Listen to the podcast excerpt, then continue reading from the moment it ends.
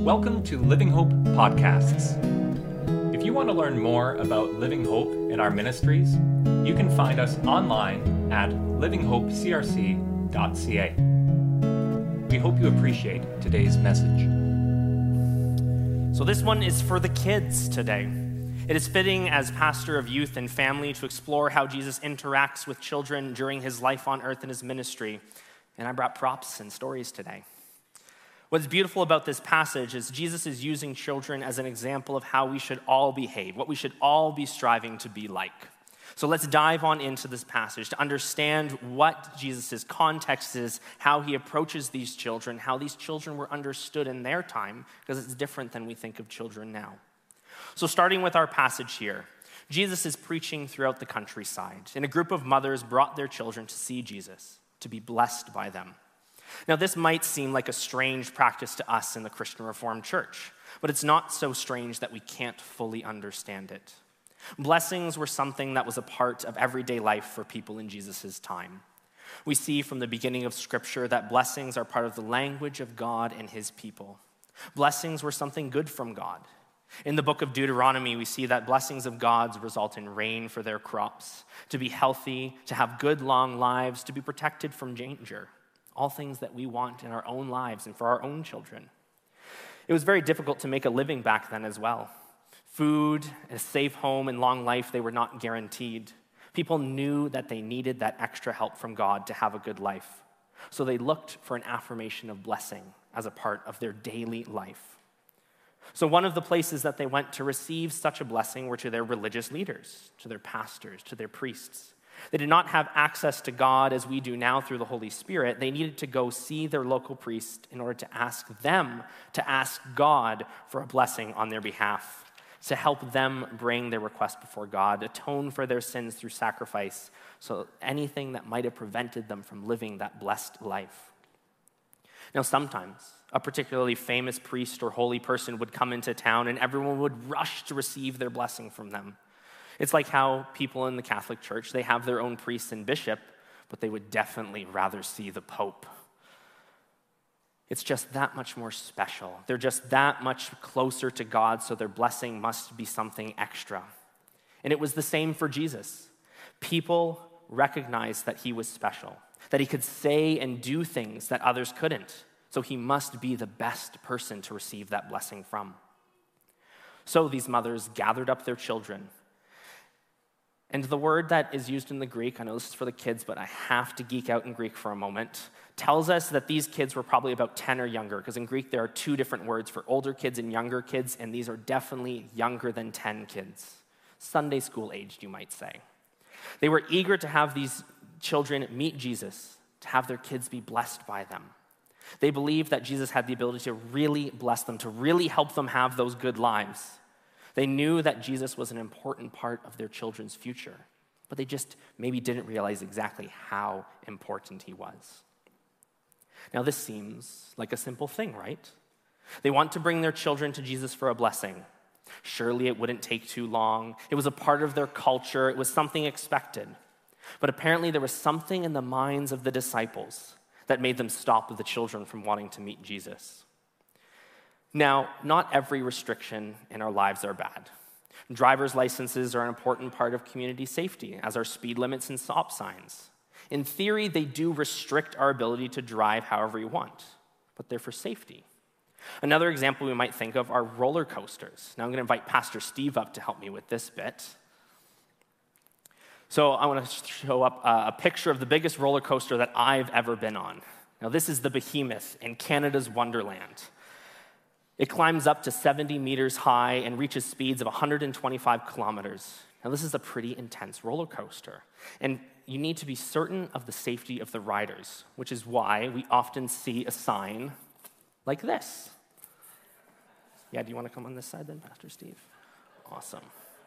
All right. So, Pastor Steve, you actually probably have the other problem of being too tall. So, if you can hold this for me. I want to invite up some volunteers in our congregation to see if they would be tall enough to ride. So if you want to actually come in a little bit closer and get the arrow at 54 inches. All right. So, who wants to see if they would be, if they went all the way to Ontario, if they wanted to see if they could come and have a ride? Yeah, just come on up, Pete. Would you be tall enough to ride this intense roller coaster? Just one? None of you want to ride roller coasters? Hey, he's tall enough. Thanks for coming on up, Pete. That's for you. Oh, we got two. Oh, now you all of a sudden want to try. All right, I've only got four boxes of Smarties left, so you'll have to find me later. Or I guess three. I might have had a snack. Oh, just too short, Amy. So sorry, but you can have Smarties as you go. All right. Yeah, you're good and tall. What about you? I don't know. Nope, not enough. Awesome. I'll get you guys Smarties later. I'm out. He, you, you came up here knowing you were good. Yeah. Find me after. I have more candy in my office. All right, and this will be the last one here, Ken. Even on your tippy toes? Oh, not quite. But I appreciate you trying. What about you, Curtis? Nope, still no. Oh, man. All right, are we going to see? No, oh, uh, not. Oh, not either. Oh, man. Just another year or two. All right, and last one. Awesome. So close. So close, but no. Thank you guys for helping, and I did not anticipate such a response. So find me after church. I'm going to be by my office. That's where all the candy is. So that's something for safety. Oh, there's a box of Smarties here. But that's for safety. But could you imagine if we had similar types of restrictions in the church? If we tried to have something uh, that seemed arbitrary, that wasn't quite for safety, that um, you know, was just trying to get a sense of, of who it is, of, you know, are we, are we ready this tall? Could you imagine? Would hope we wouldn't use Pastor Steve for his height, otherwise I'd be out of here. It would be absolutely crazy to imagine that we set types of restrictions, such as being too tall or being a certain age, for kind of participation in church. And this, of course, seems like an absolutely silly example. But there might be ways in which we do restrict them. I'm going to take that. Thank you.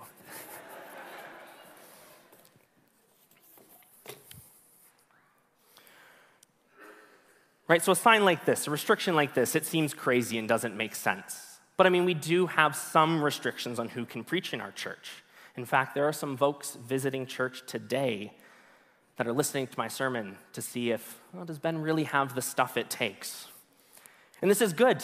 So we're really appreciative that they are here because it means that they care about the gospel, that these rules to preach are not meant to stop people, but they're meant to help the church grow through good biblical preaching and to encourage those that feel called to do it to do it well. But the disciples perhaps had a bad understanding. They had a bad set of restrictions on who could come see Jesus. They weren't operating on the right types of safety or growth. They thought that children would waste Jesus' time. What a horrible thing to think. But why would they think that? Well, back then, back 2,000 some odd years ago, children were not important. I know, can you guys believe that? Back then, they didn't think you were all that great. It's not like today. Because here in Canada, when we look around our, our cities, we see that we have lots of schools, sports facilities, recreational facilities, programs. We have a ton of stuff available for you here in the church. A lot of us, we dedicate a lot of time to making sure that children, whether they're our own or others, feel valuable and important. There are people who specialize in medicine for children, understanding how you as kids learn, how you grow, so that you can have the best life possible, which is amazing. But back in Jesus' day, they didn't have any of that. They didn't have any child specialists. Children didn't have anything really geared towards them in society. In fact, more often than not, they just had to stay out of the way of the grown ups, try and behave as best as possible, and maybe just work really hard with their parents to help the family earn money. But of course, they didn't get to keep any of it. There's no such thing as an allowance 2,000 years ago. And they couldn't do anything in the world without their parents. It was dangerous to be a child. They had what we say is no social status. They had no documents, they had no power, they had no authority, nobody would listen to them. They did not have a voice in society to ask for the things they needed. They had to rely on their parents for everything. And we're going to come back to that point of reliance a bit later. And so, in the disciples' mind, these children would just waste Jesus' time. They were not rich, so they couldn't give Jesus any money for his ministry. They were not strong or skilled workers, so they couldn't help their communities with improvement projects. They didn't have any school back then, so maybe the disciples thought these kids weren't very smart. They would ask silly questions, and Jesus had more important things to say and better people to teach, more adult questions to answer. Or maybe if they wanted to play with Jesus, Jesus would be too tired to heal people. All these things might have gone through their head as they said, No, you children cannot come and meet Jesus. So they stood in the way, telling the mothers that they were wrong to even attempt to bring their children to Jesus. What an awful thing to hear. I can hardly imagine the mothers wanting the very best for their kids to have a group of men stand in their way, telling them that they knew what their kids needed and that they didn't need Jesus. And what makes this especially hurtful is the disciples knew better. Now, we've all been in a position where we've known better and gotten burnt for it. And I want to share a story about how that literally happened to me. Now, this story is going to tell you something very specific about my age because this is when I was a kid. I was less than 12, sitting in the front seat of my parents' van, playing with this thing. Can we put up a picture of it? Now, I got some chuckles, which means some of you know what it is. Now, any kids in the congregation, do you know what this is? If you have a guess, just shout it out. It's a cigarette lighter. You must be driving an old van, eh? That's good. So, this is a cigarette lighter that used to be standard in all the vehicles, and it was, oh gosh, it was fun to play with. You would push it in to the 12 volt battery outlet. There were no USBs, there's no CD player in this van. And it would use battery power to heat up the little coil on the end, and you could light a cigarette. Smoking's bad. Now, I had been told a dozen times by my mom not to play with it, not to touch it because it was very hot. And I knew that. I knew that that coil on the end would heat up, it would turn bright orange, telling me it was hot. I knew this. Well, one day, of course, I was playing with it, and it was hot and it was bright orange. But the orange, it slowly started to fade away. So I figured it was cool to touch as soon as it stopped being orange. Boy, I was wrong. Because even though it wasn't orange, it was still painfully hot and burned my finger, and I learned something about you know, heat absorption there. But thankfully, we had just come back from the grocery store, and so we had bags of milk, so hashtag Ontario, uh, close at hand to soothe my new burn. Now, in a sense, the disciples were playing with fire by turning these children away, and they were going to get burnt because they didn't listen to Jesus. Because in the Gospel of Mark, just one chapter earlier, he records another time that Jesus was with children. This is also, if you're following along in your uh, activity sheet, this is part of the fill in the blanks. So if we could throw up the next verse there. So this is from Mark chapter 9, verse 36. This is talking about in Jesus. So Jesus, he took a little child whom he placed among them. Taking the, arm, the child in his arms, he said to them, Whoever welcomes one of these little children in my name welcomes me. And whoever welcomes me does not welcome me, does not only welcome me, but the one who sent me. So Jesus told them just a few moments ago in our story to welcome the children. Welcome the children, and you welcome me, and you welcome God, he says. Jesus knew how important the disciples thought he was. He knew that they respected him, he, that they, he listened to him. And he was elevating the children to be just as important as he was, even though they weren't important in society. So these kids were not stopped, were not to be stopped from meeting Jesus, from playing with him, from asking him silly questions, from being themselves. They were supposed to be allowed to approach them as they are. That is what Jesus wanted. Nothing to be restrictive about that. So the disciples knew, but they either forgot or decided they knew better than Jesus when it came to kids. And so Jesus corrects them. And he doesn't just correct them, he takes it one step further. It's not just enough to welcome children into our church, into our community, he says. But he says that we should receive the kingdom of God like a little child. Now, the text is not saying that we need to receive the kingdom like it is a child, that we should welcome it with those open arms, though we should do that. But what it's trying to get is that we should become like children so that we can receive the kingdoms, that we can be a part of God's work in changing our world. So, why is this difference important? And it comes back to that social status we talked about kids earlier. That the very reason the disciples turned these kids away is the very reason that we need to pay attention. It's the very thing we need to learn from them so that we can come closer to God. So, you kids have a lot to teach us just by being you. So, I want to ask you how many of you kids drove yourself here to church today? As in, you got behind the wheel and pushed the pedals and made it go? No hands. How many of you paid for the clothes that you wear, the shoes, how many of you took yourself to the store to buy it? What about the breakfast you ate this morning? Or all the gear you need for school, for sports, your backpacks, and your pencils? My guess is that most, if not all of you, it's your parents or another adult have provided this for you. That is because you are dependent on your parents for everything from food to clothes to your house, for making doctor's appointments when you're sick. Everything that you have in life comes from someone like your parents. So the children that the disciples turned away, they were even more dependent than you are. Because there were no government sponsored programs to care for kids, no social services of any kind. Without parents, back then, the fate for children was death or slavery. That's pretty grim. So we're thankful for the advancements that we have made in our society, that that's not your kids' only options if you're alone. But this then also highlights the troubling actions of the disciples even more. That they're not just turning away children who are dependent on their parents, they're turning away children who are incredibly vulnerable and at risk in their lives. For just as Pastor Steve said last week in his sermon, it has been said that a test of any culture's virtue is the treatment of its weakest and most vulnerable persons. The disciples were not practicing that pure and faultless religion that James would go on to write about.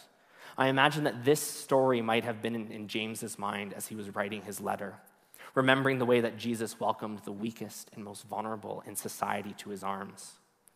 And it's this weakness, this vulnerability that Jesus is pointing to in the children. It's not a bad thing, he says.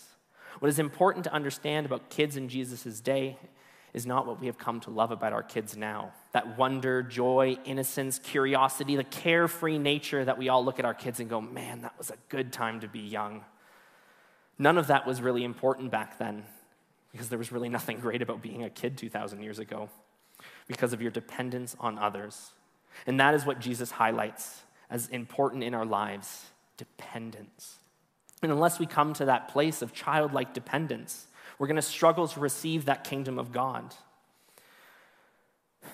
And it fights against the independence, that opposite of dependence that we have so deeply ingrained in our culture. That you, as kids, are told you've got to grow up, move out, get a job, you've got to make your own way. That it's weakness to ask for help. Now, this is not to discourage any of you kids from moving out of your parents' house and getting a job. I don't want that to be your takeaway that you're going to live with your parents forever. Because I'd love my kids to move out. I've only had them for three and a half months. I'm kidding.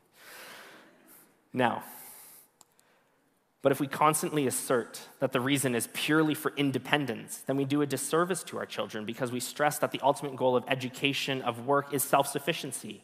And that begins to seep into our church and our faith that everything has to be what I can do, what I'm going to go. We try to raise our children to become productive adults, contributing to society in a meeting way, meaningful way, avoiding dependence on social programs, working for that hard earned dollar. So, how should they then interpret church? That they must be productive in the church, fitting into the desirable jobs of leading worship, teaching Sunday school, or making that coffee for post service fellowship.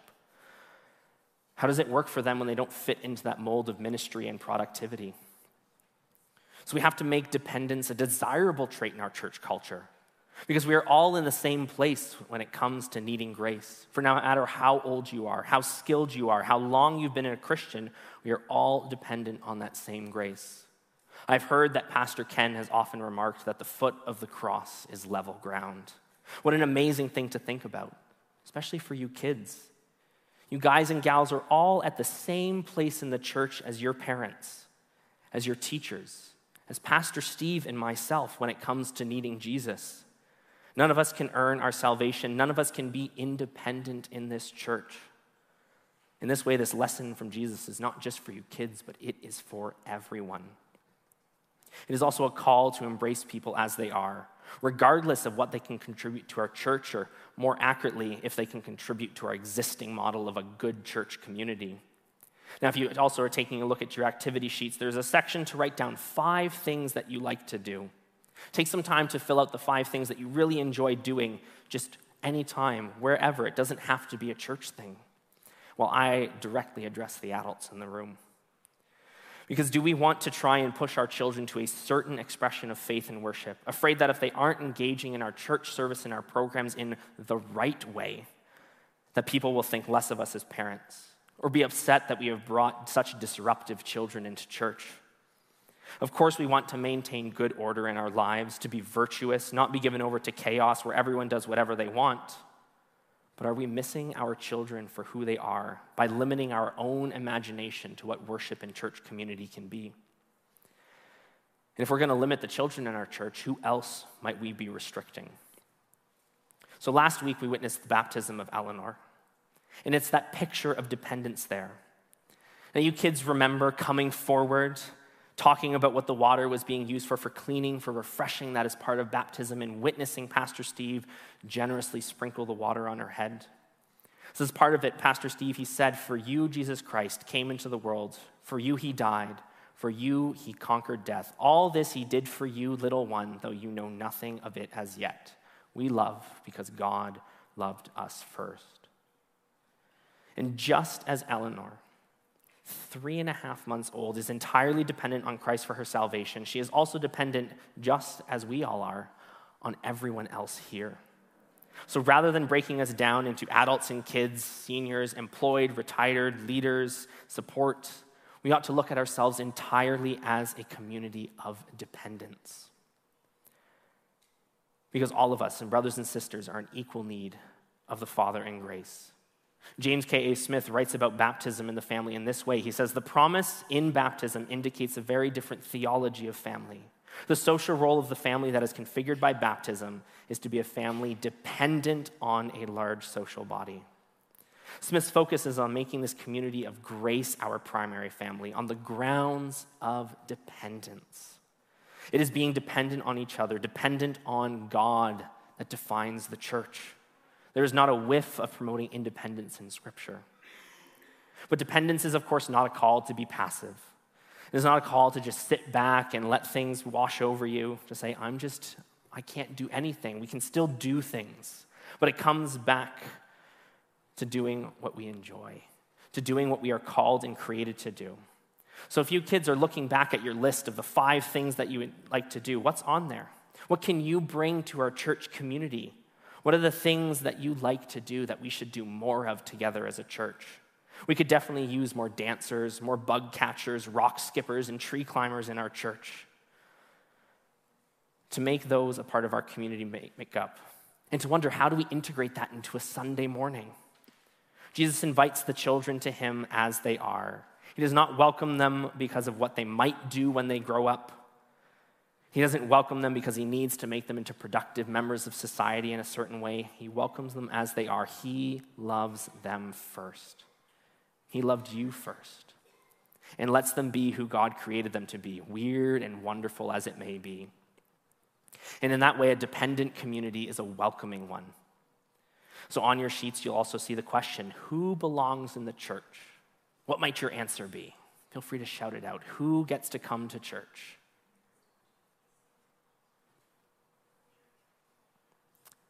It's everyone. Feel free to scribble that down. Everyone, everyone needs a community of grace because everyone is already dependent on God. So we should invite as many people as we can to come and be dependent together. We are invited by the words and actions of Jesus to reimagine our Sunday services, reimagine our weekly programs. How do we welcome our children as they are to lead us in worship, to take charge of programs that are created for them? How do we enfold you guys more fully into our lives, thinking less about you needing something from us for faith development and more about seeing you as fellow dependents who are on that level ground of the cross? One last visual example before we go. All right. So, everyone can see that. So, these are my belts from karate.